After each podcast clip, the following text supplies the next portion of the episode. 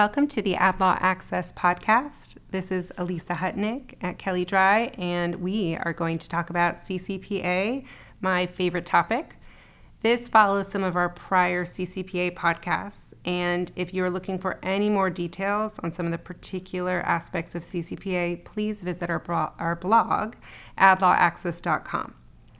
So, to start today, given that time has passed since some of the last CCPA podcasts we've done, let's level set.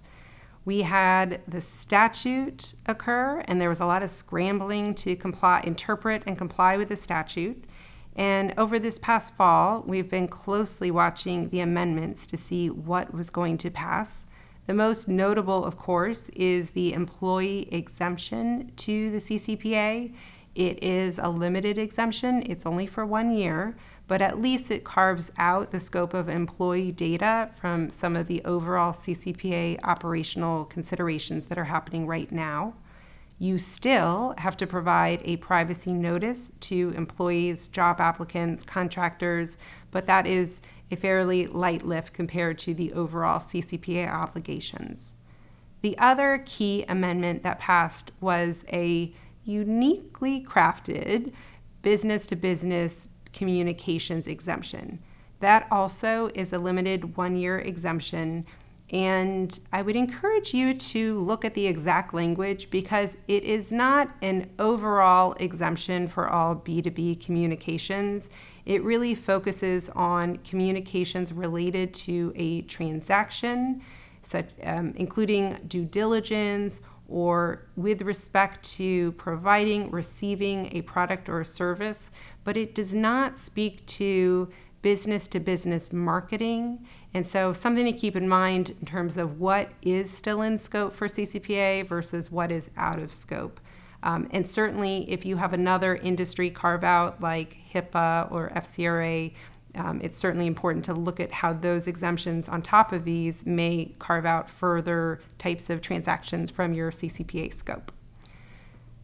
Then, after the amendments, we had the Attorney General's draft regulations that came out. And those were just an interesting read that you'd want to curl up in front of a fireplace with a cup of tea, um, maybe just for some of us privacy attorneys. They were a lot, and it was a lot to take in. And for some of you who had already made substantial progress on developing your overall CCPA compliance framework, suddenly those draft regulations caused many to run around in circles and say, is everything? Do I have to start all over? And I think the practical take on that is absolutely not. These are draft regulations, they are not law yet. They are subject to notice and comment.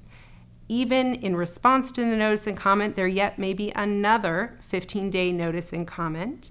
And then when they are final regulations, there's still more process and there's still more time in the future before they become effective.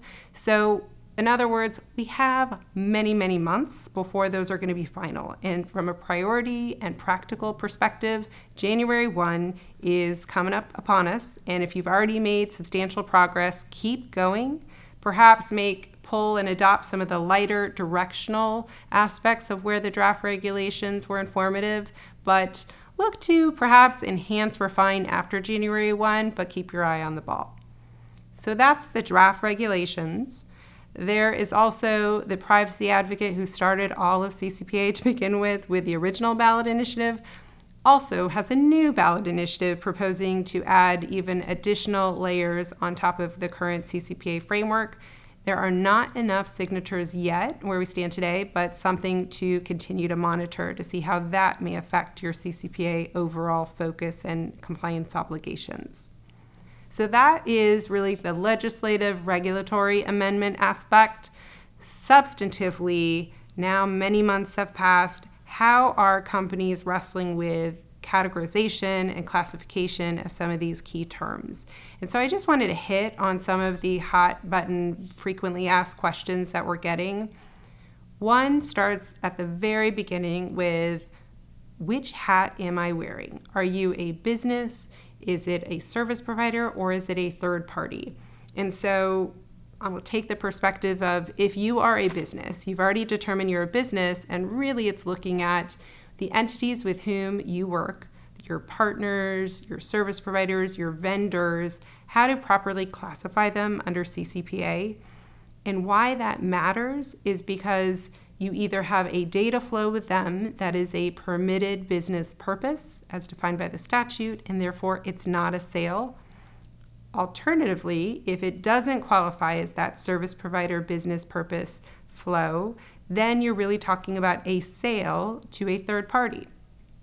And depending on which and how you classify, you then have to provide notice in your privacy policy in an accurate way because if you make a privacy policy representation that is not accurate, you can walk right into a potential false advertising suit. So that's always something to keep in mind, making sure that you use statements with precision and accuracy, and it starts with classification, which in turn starts with really understanding what the arrangement is with that entity. And for some examples, they are straight up vanilla service providers. The agreement, even if it doesn't have magic CCPA language, really narrows how and under what circumstances they can use personal information. The harder question comes up with entities that you've treated as your service providers, but you may not either A, be aware of what is the right agreement that controls, and B, does the way that they use the personal information cross the line and turn it into a sale? And there's certainly some gray area here, but things to keep in mind. Does the contract, even if it's not magic language, have some aspect that really does govern the data use?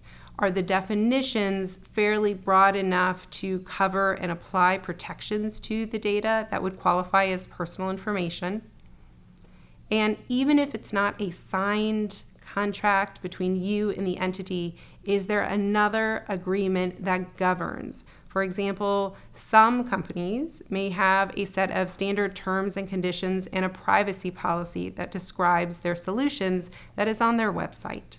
And those are important places to take a look to see how and in what circumstances do they use the data maybe perhaps for the benefit of others or for the benefit of that entity. And really drilling down and understanding what that situation is is a key point to have them reasonably fall on the are they on the third party sales side or are they on the service provider business purpose side? And certainly in the marketing context there are situations where those entities could be your service provider but they may offer additional solutions that go beyond a service provider classification. And as to those additional solutions and that data usage, that might qualify as a sale. So just making sure that the way that you organize your operational considerations and compliance program get down to that level of detail as you plan. So that's service providers, third parties. The other key classification question that often comes up really is the question of are we even dealing with personal information? And part of that speaks to privacy law has generally evolved so that you know we all know that somebody that identifies Alysa Hutnik, that's clearly personal information. And we've evolved to where it's going to identify a device that is probably personal information. That's certainly what the Federal Trade Commission has been saying for quite some time now but the use of unique IDs, unique IDs that allow a company to match, enrich, append, target that kind of data point the CCPA is treating as personal information if it's linked, linkable, reasonably linkable to a particular consumer or household. And so when you are doing the classification, it's important to know how personal information if it involves data at that level, including those types of identifiers, how that data is being used. Because the easier question, if it is only in the aggregate or de identified usage scenario, then CCPA protections don't apply and you're not dealing with a sale. But often in this context, companies have been using data at the identifier level, and so it may require a change if you want to still treat them as a service provider, that they be able to represent that where they use data for their other clients, they are using de identified or aggregate information. One of the other classifications I will just hit on that comes up a lot really speaks to your affiliates, your subsidiaries, when you don't have an obvious common branding. So the way that the CCPA treats that is that is another entity. And so if you have a data flow with that other entity, you have to do the analysis of whether it's with a service provider or with a third party. And many companies have shared systems and shared data pools. And so suddenly they may need to consider that a little differently than they have in the past. And I would say it's fairly common for one's privacy policy to speak to sharing data with its affiliates, with a family of companies. And California addresses that differently with this common branding. And so for many companies, service provider does not really fit. But if you use the sale third party construct, then what do you do when a consumer opts out and you have shared data?